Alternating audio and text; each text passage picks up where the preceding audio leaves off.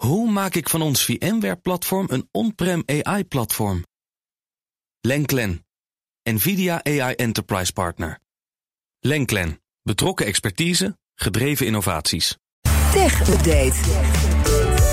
En voor het laatste technieuws is hier Stijn Goosens. Hey Stijn, goedemiddag. Goedemiddag. We beginnen met uh, chipmaker Qualcomm. Die wil een Europese boete van 242 miljoen euro niet betalen. Nee, het Amerikaanse bedrijf die eh, kreeg in 2019 die boete al van de Europese Commissie vanwege concurrentiebelemmering. Het bedrijf zou namelijk rond 2010, een tijd geleden alweer, bepaalde 3G-chips uh, onder de kostprijs verkopen aan smartphonemakers. Mm -hmm. Met als doel om uh, de, het voor de Britse concurrent Ikera, of Icera, onmogelijk te maken om te concurreren.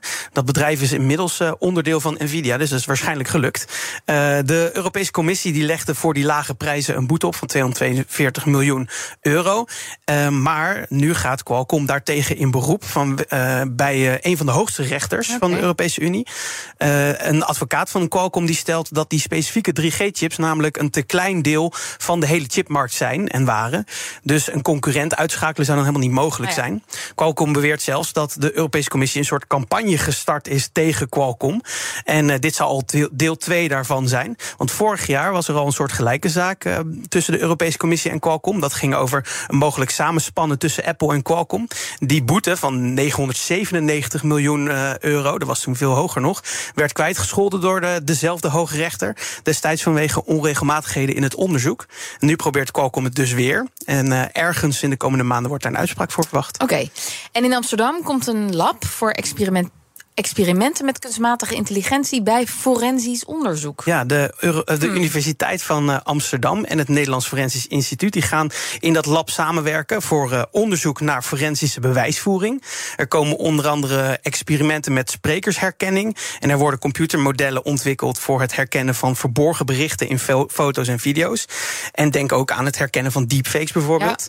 Ja. Een uh, ander onderzoek in het lab zal zich richten op het gebruik van data uit sensoren in mobiele telefoons en smartphones smartwatches. Want uit die data van bijvoorbeeld zo'n bewegingssensor kun je misschien wel achterhalen wat ja, iemand gedaan heeft. Een duidelijke moordbeweging. Precies, ja. precies. Uh, ook komt er een onderzoek uh, naar het herkennen van witwaspatronen met AI. Gebeurt volgens mij ook al wel vaker bij, bij, banken. banken. Ja. En uh, het belangrijke werk van dat AI zit hem vooral in het feit dat er heel veel data verwerkt moet worden. En dat kun je met mensen gewoon tegenwoordig niet meer voor elkaar krijgen. En in de toekomst zouden misdaden zelfs voorspeld kunnen worden en daarmee dus voorkomen, zeggen onderzoekers. Oeh, dit voelt ook wel weer een beetje Minority ja. Report. Ja, het is natuurlijk wel ook urgent, want het is voorkomen van iets ergs. Maar ja, de, is dat dan legitiem daardoor? Dat is de vraag. Ja, en supergevoelig. Ja, dus ik, ik, hoop dat ze ook iemand hebben zitten die op de ethische dilemma's Nou, die zal er wel zijn, maar Zeker. dan nog, dan nog.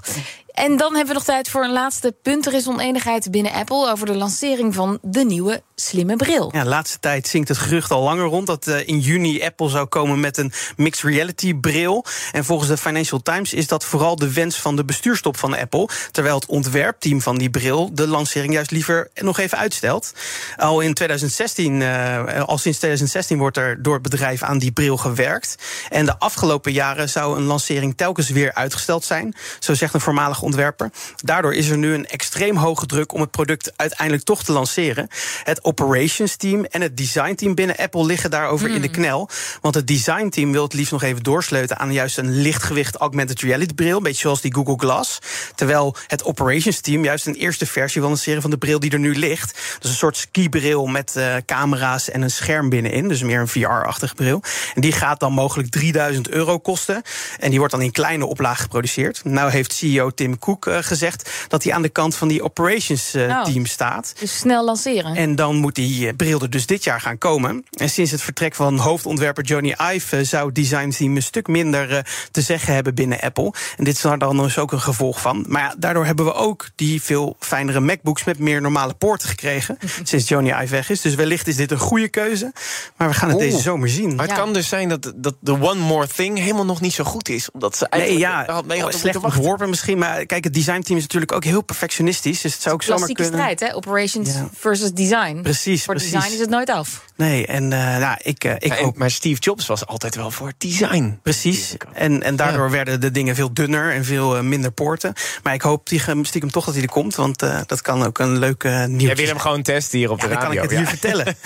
Deze zomer gaan we het zien. Dankjewel, Stijn Goosens. De BNR Tech Update wordt mede mogelijk gemaakt door Lenklen. Lenklen. Betrokken expertise, gedreven resultaat. Hoe vergroot ik onze compute power zonder extra compute power? Lenklen. Hitachi Virtual Storage Partner. Lenklen. Betrokken expertise, gedreven innovaties.